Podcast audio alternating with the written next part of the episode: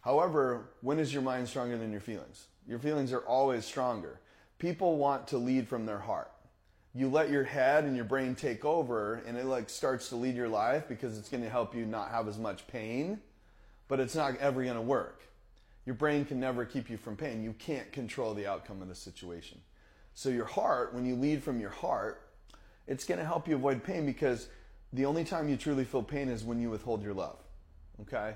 And so your emotions are powerful, your mind is powerful, but you're neither of them. You're actually your essence, core inside. It's close to your heart. It's kind of a little ways from your mind. But you're actually neither. You're something deeper than that. You create your thoughts. You create your feelings. You control your brain, right? You fulfill your heart or unfulfill your heart based on expectation, and you control your body. So you're actually the one in control.